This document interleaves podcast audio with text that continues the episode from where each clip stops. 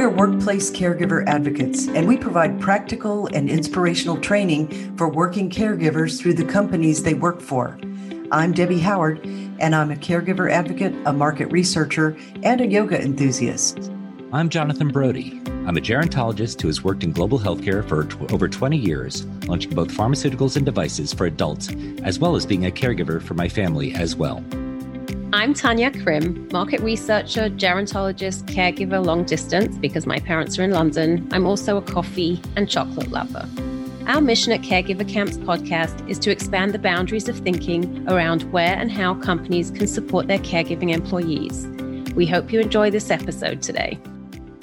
Hi, I'm Debbie Howard, your host for this episode of Caregiver Camp Podcast. And I'm here today with our guest, Benjamin Surmi, Director of Education and Culture for Kelch Communities. Good to be here, Debbie. Thank you for having me. Thank you, Benjamin. Just a little bit about you before we get started. At Kelch Communities, Benjamin works with 2,000 residents in about 40 care communities across the Western United States. With a master's degree in gerontology from California State University at Fullerton, Benjamin is a passionate innovator in the area of memory care. In addition to designing the content and delivery of the orientation program for over 2,000 employees, he also delivers educational and inspirational presentations to aging residents, their family members, and professionals with a focus on improving how we support people living with dementia so they can thrive. Benjamin also manages partnerships with universities for cutting edge research, applying academic knowledge to everyday use situations. Again, welcome, Benjamin. We're so happy to have you with us here today.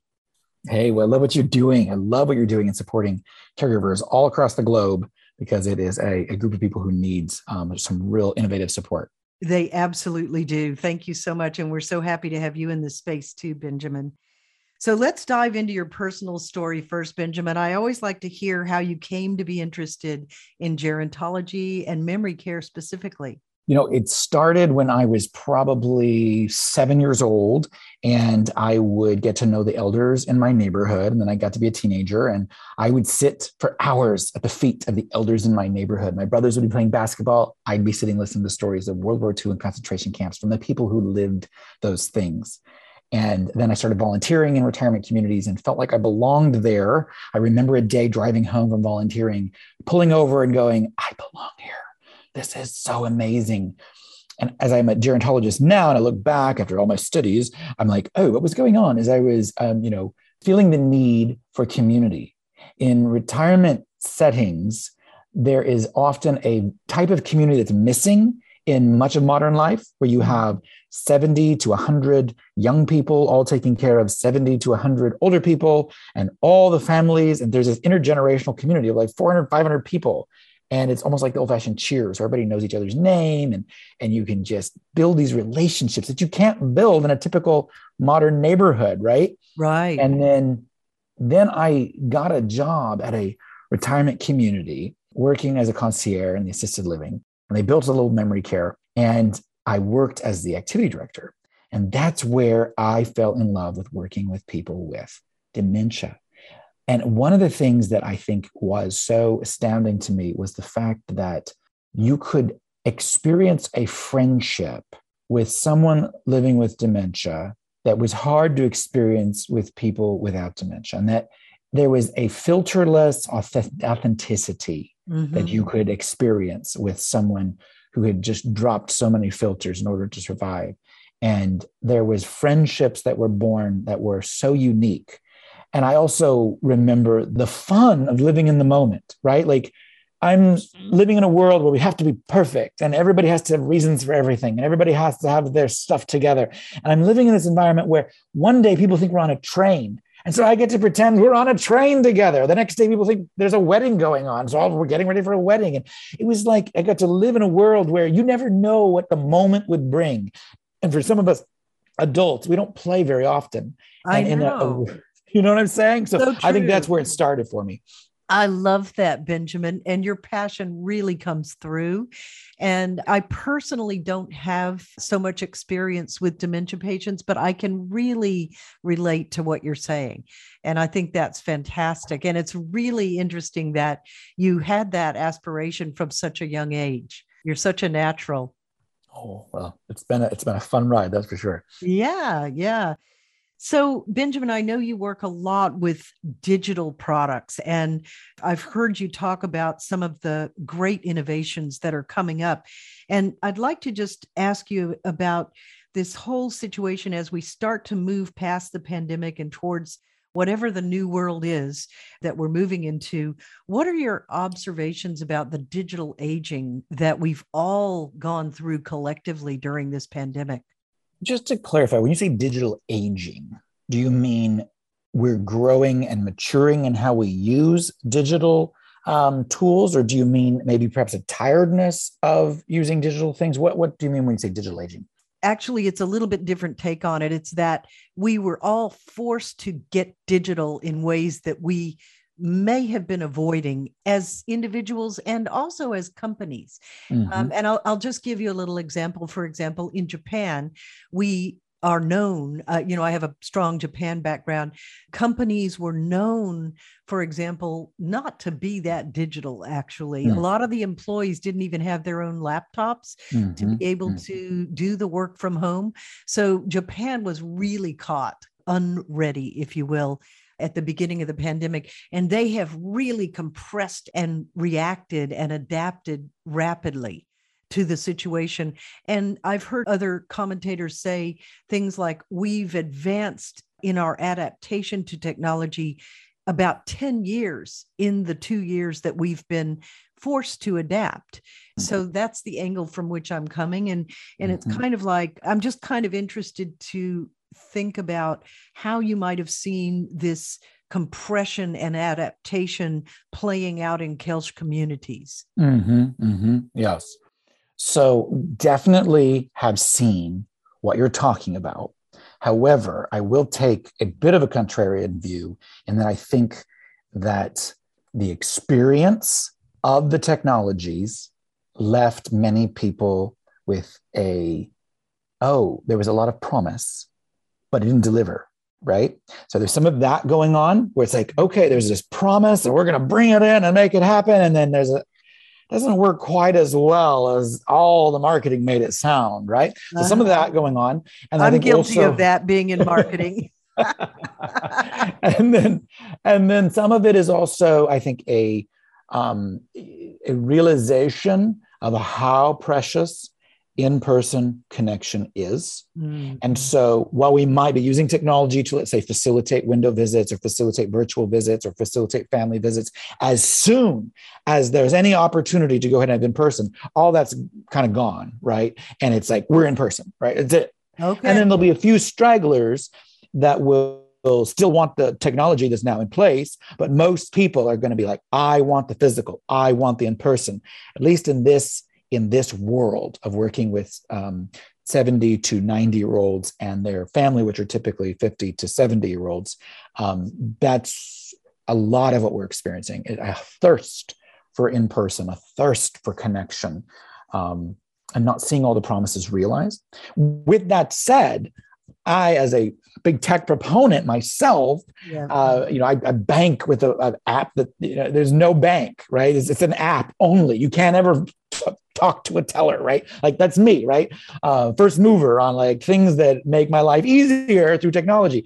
Um, I'm glad for some of the the incremental changes that have been made. For instance, before the pandemic, not a single community had a FaceTime Skype account where families could call in and be like, "Hey, I live in Florida. My mom's in California. Can I talk to my mom?" That wouldn't have happened. Now, even though maybe it's only 5% of families, they have that option that they didn't have before. And that's really important to me. Okay. Okay. Well, that that makes sense. And and it's interesting that there will probably be some whiplash, if you will, to the person. I know that I did a lot of Zoom calling in the first year of the pandemic, my friends.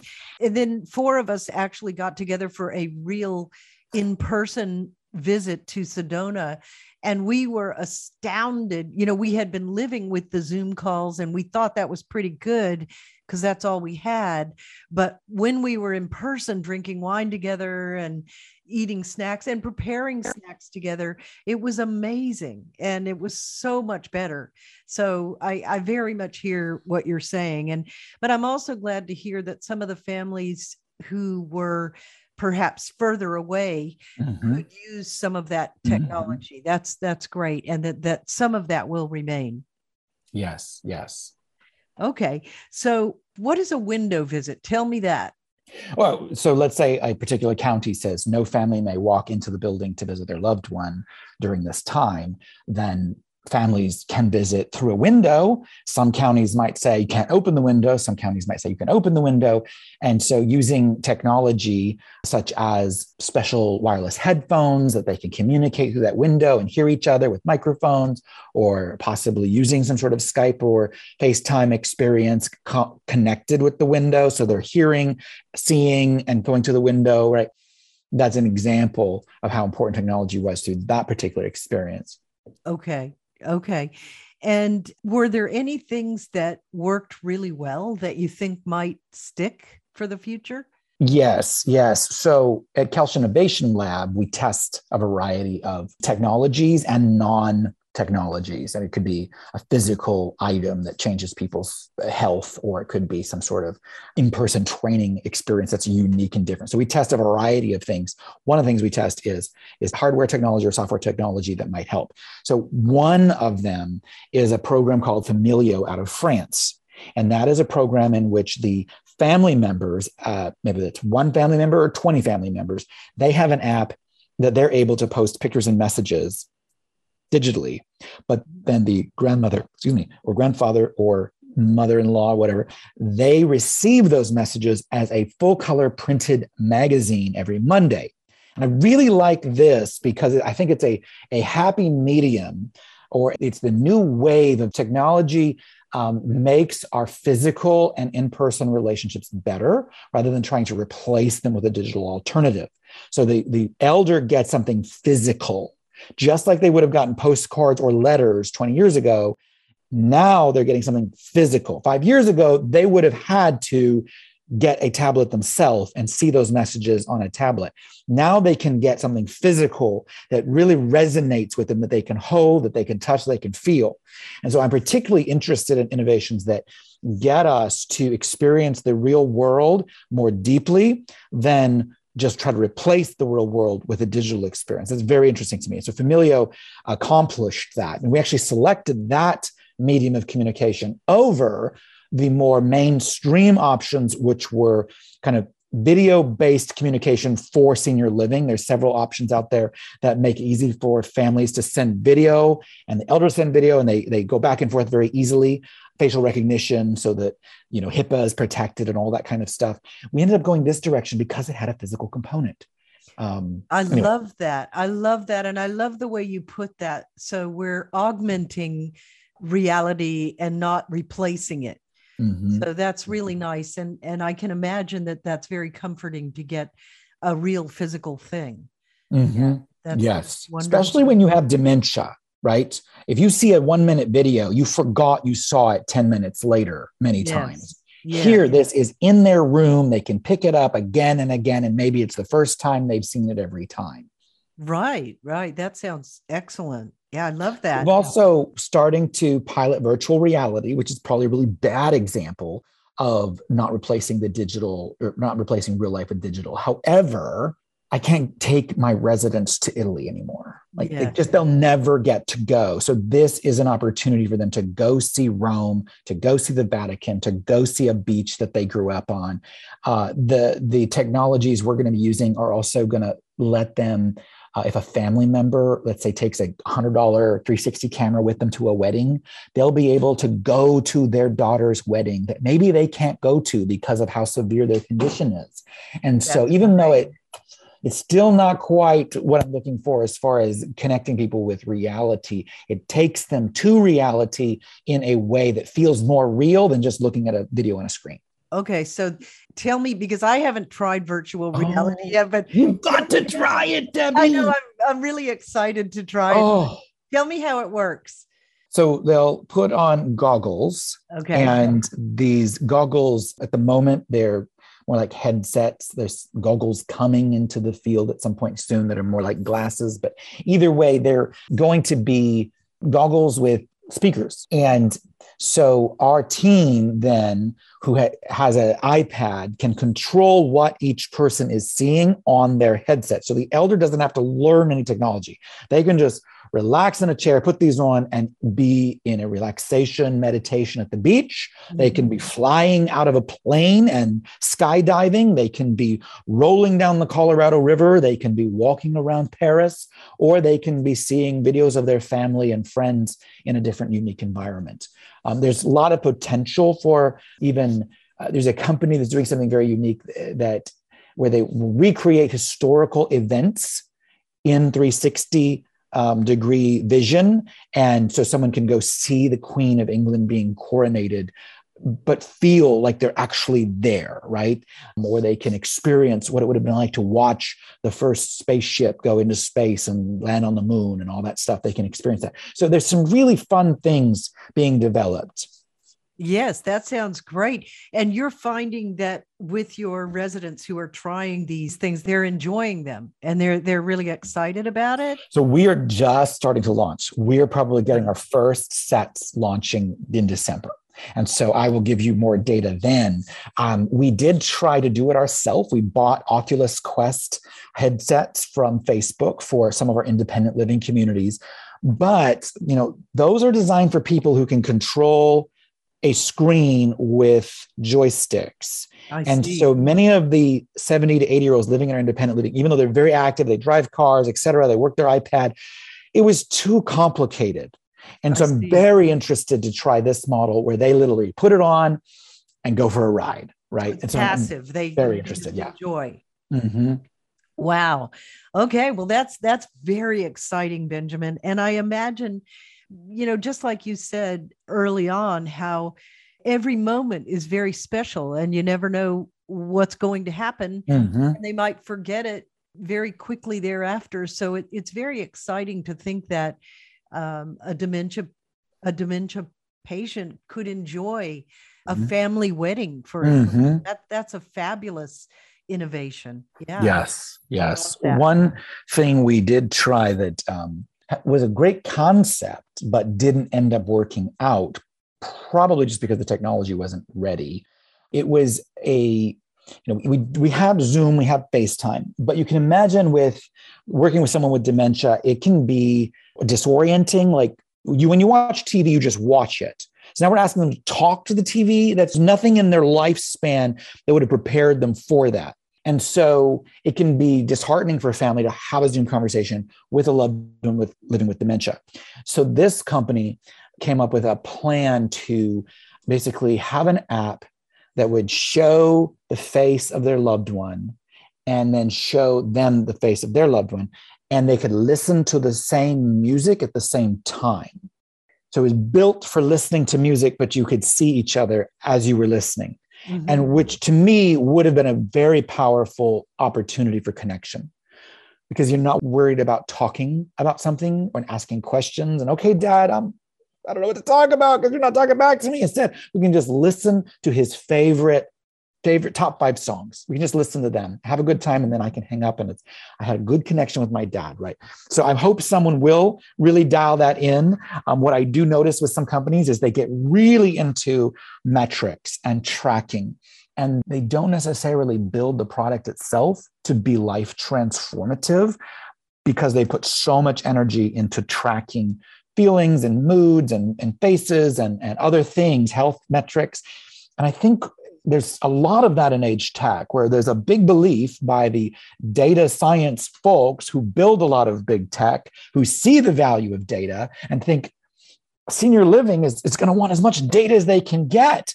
Senior living saying no what we want is something that changes people's lives right? That's what we want. If we get data out of it as well cool bonus.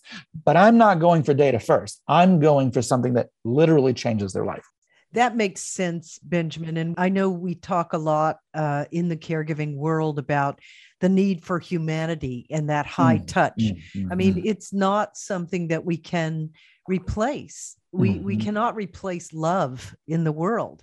That's just a fact. So I'm really interested in that balance, finding that balance when we get into this use of technology. Yes. One more example I'll give you is one that we had to put together ourselves, but it's something that can be very valuable for a caregiver who is caring for a loved one at home. And what we saw is that when you give someone a headphone with music that is tailored to their specific likes, and they hear it through a headphone, not over overhead speaker, not through a speaker in the room, but right here, it just becomes immersive, that it opens up conversation, singing, dancing, expression that you might never see otherwise. Now, for a family, that's fairly easy to do. You just get an iPod Touch or a smartphone that can't dial out, and you get Spotify on it, and you create a playlist for dad with his his favorite songs. Like it's right. fairly simple to do, and I highly recommend any family take that step.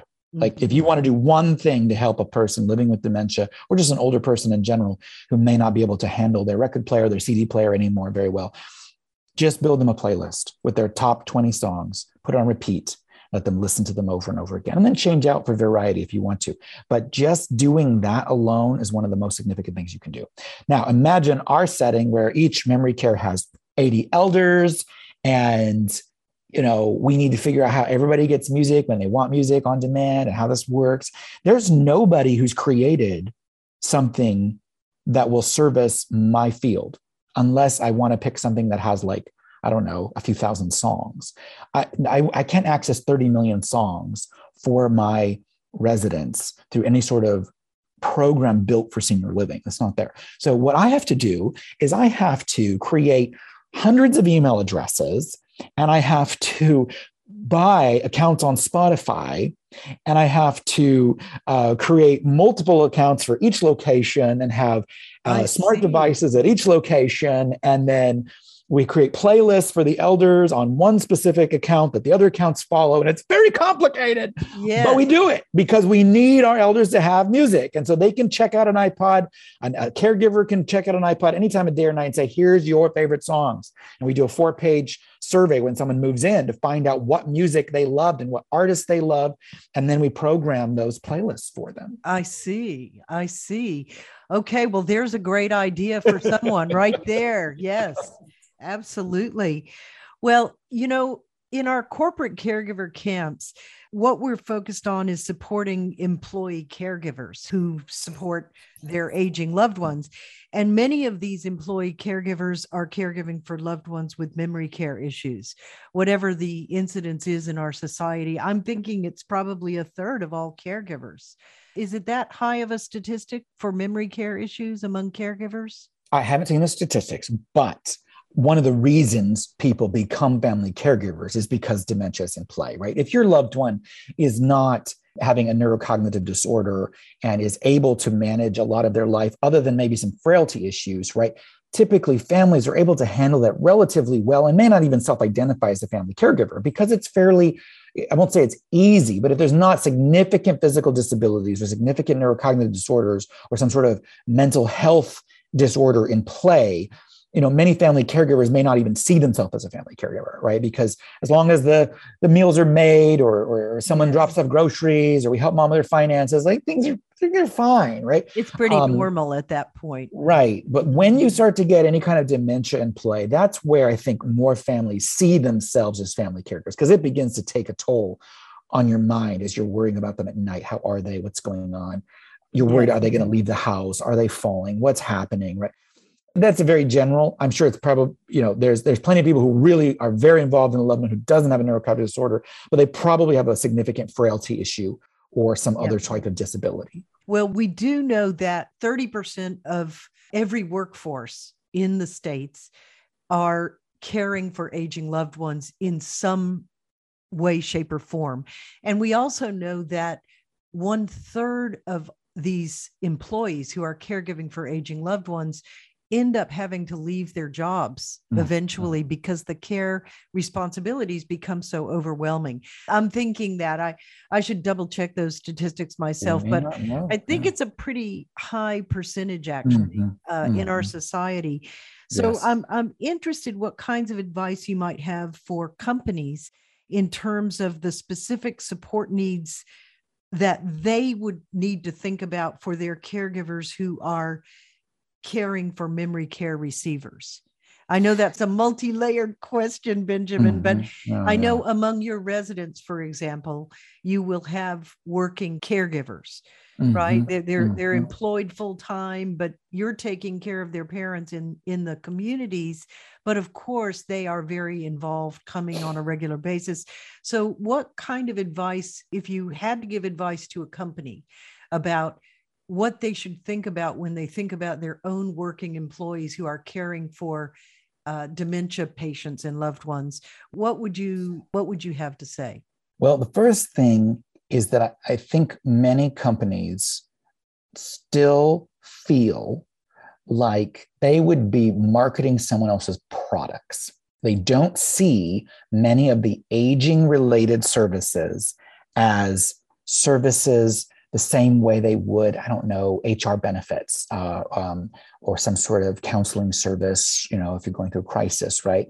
Uh, many companies still look at the services that are available in their city to help their employees as businesses that are selling something and we don't want to be you know putting other people's products in front of our customers or our, our employees right i think that's a barrier where an hr team and a leadership team has to realize that yes some of these things cost money because your hr program doesn't pay for them and probably never will but families don't know they exist and they need to be aware like for instance our company offers day programs in any memory care across the, the country, someone for like 20 bucks an hour can drop off their loved one for one hour, two hours, three hours, four hours, whatever, and they can participate. They can eat meals with other people. They can do activities and have, you know, a great day. And then we offer respite care where I just need someone for three nights next week because I got a, a work trip, right? And then we offer the ability to be able to stay as long as someone wants or short as someone wants uh, and, and live in a community and get support, right? And we have things like lending libraries with tons of books about caregivers and caregiving that people can check out. And there's all kinds of educational resources, et cetera, and classes and you name it, right? But if we go to many companies, they would be like, well, no, we're not going to tell our employees about you because you guys are a business, right? And so I think that's part of the barrier is Okay. realizing that home care, dog sitters, cooks, you know, uh, meal delivery services, these are all things their employees need to know about. And so to stop viewing them as, you know, businesses that are trying to sell something to their employees and realize that it's a suite of tools that are available in their city and they have to think about it in a little different way. So that's one thing I would say. I love your comments on that. I love that. I, I hadn't even really thought about the fact that you would be offering those to companies and employees of companies in your own communities. You're already doing the services. So mm-hmm. why wouldn't you be offering those? I love it that you allow people to have respite services, for example. I know in our town, we have a situation where one woman who is so committed to caring for Alzheimer's patients literally offers a four hour respite opportunity through our community center, free of charge. But she has partnered with one of the home care services here Mm, in town.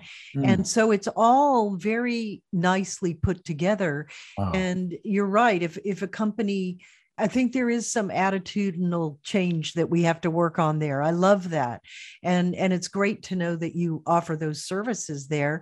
We're going to work on that together, Benjamin, because I, I, I, I mean, I, I think this is something that when we look at these kinds of challenges in our society, it's not a one note answer. You know, Mhm. there's never a one note answer. And that's one of the problems in solving it. I know I'm preaching to the choir with you, but but I, I get really excited thinking about the possibilities if we would all just open our minds a little bit and think about it. Let's just talk about companies because companies need support from, I think, outside entities in order to Mhm. deliver support to their caregiving employees.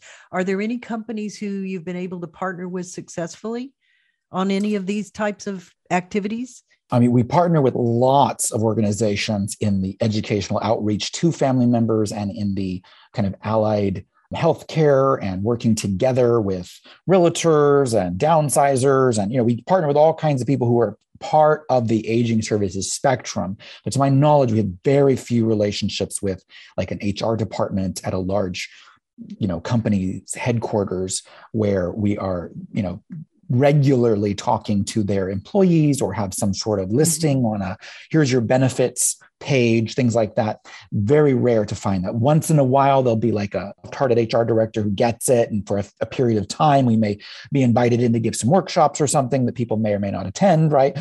But no really good formal relationships. And I honestly don't know if that will ever happen. I think that the way it's going to work is there's going to be a few players who create a brand that companies can trust mm-hmm. because they're not necessarily selling anything themselves. They're simply offering counsel and guidance to their employees related to aging services. And then the companies like ours are connected with companies like that. And their counselors then educate people about what's available in their city, right? That's probably how it's going to happen most of the time you know even yeah. now right? Like we as a company we hire a, another company that's at a, an eap employee assistance program company. One of the topics they say they help with is elder care. I don't believe they're actually really that knowledgeable about all the services available in any particular city. They're probably going to direct people to aarp and the alzheimer's association. And be like go look at those websites right? Um, so I think there's a lot of work to be done to have almost like an EAP style program that's very knowledgeable. Mm. And I know there's some out there that do that, but it's, you know, those companies tend to do their own research. And so companies like ours have a hard time interfacing there. So I think there's a lot of work to be done to get in. I think also part of it is companies have a hard time putting out information to their employees about family caregivers because a lot of people still don't identify with that language. So yes. I think the way it will really work well is a company that's kind of a consortium of we're going to help your employees. We're this employee assistance program for family caregivers. Has a bit of a, a teaser video in which you see people from different walks of life caring for people Mm-hmm. They're caring for a son with autism. They're walking in and putting the groceries down for their fairly independent dad who's 80 years old. They're feeding their mother who's, you know, got dementia and living at home. And you see people in different walks of life all caring. And then it's clear all these folks can use our resource service for free, right? Mm-hmm. Like something that really speaks to people who do not, I don't see myself as a caregiver, but I help my mother in law all the time. Yep. I do not see myself as a caregiver. We hear that all the time. And it is one of those invisible things in our world. And so I, I, think the more that all of us can just talk about it like this, mm-hmm. the more we can move the conversation along. I personally believe COVID and the prolonged pandemic has helped us quite a bit because the duty of care has become so evident it was evident to many of us before that but i think now even if you are not actively caregiving even in that innocent non self-identifying way you understand you know someone who's doing it and so mm-hmm. I, mm-hmm. I think that's a gift that's one of the gifts of the prolonged pandemic yeah yeah yeah, yeah. And i'm thankful for what you're doing because i think companies like yours that are really reaching out to companies directly and offering education, offering workshops that can help people see that there are resources available, there are tools they can take advantage of is essential. And I think you'll have perhaps a easier entry into some companies than a a home care agency would, right? Who's coming knocking doors. Hey, I want to tell your employees about my home care service, right? I mean, it's great. And I think every HR director should do that. But I think you'll have an easier time helping because you're educating people on what's available and then they can and they can take the next steps. Well, thank you for saying that. We really want to spearhead organizations embracing having mm-hmm. a caregiver friendly mm-hmm. environment. Mm-hmm. So so that it's not a strange unusual thing that's hidden under the carpet it yes. shouldn't it shouldn't be it's it's like it's a life stage just like Mhm. having a child or getting married or any of those things that happen and have happy happy things Mhm. attached to them but Mhm. but but you know we know statistically that many many people are going to be dealing with these challenges in their lives so yes, um, yes. yeah i i just want to see people talk more about it more openly and i i would love to see people actually embrace the idea of death and dying even Mhm. my friends go crazy at me at dinner when we're trying to drink wine and have a good time and and i'm going off on my Yeah. but Right. um, but i do believe talking about it is is one of the best things we can do because it starts to normalize it and get people in the mode of accepting it Mhm. uh, not only the grown children but also the parents let's Yes. say, because i always try to get people talking about this stuff but usually one of them will dig their heels in either the grown kids or the parents will Hmm. say i'm not talking about that now right? Mhm. i'm not it's not time. Uh, Hmm. one of the two. And and it's not uh, th- there's no weight on either side of that because we we never know I do have big hope for the millennial generation, though I must say, I think the baby boomers are more resistant to talking about it than the millennials. This is a Mm. whole other uh, podcast we can do, Benjamin. But I find the millennials to be a little more practical about that Mm. and a Mm. little more accepting and open minded to talking about it. Hmm, interesting.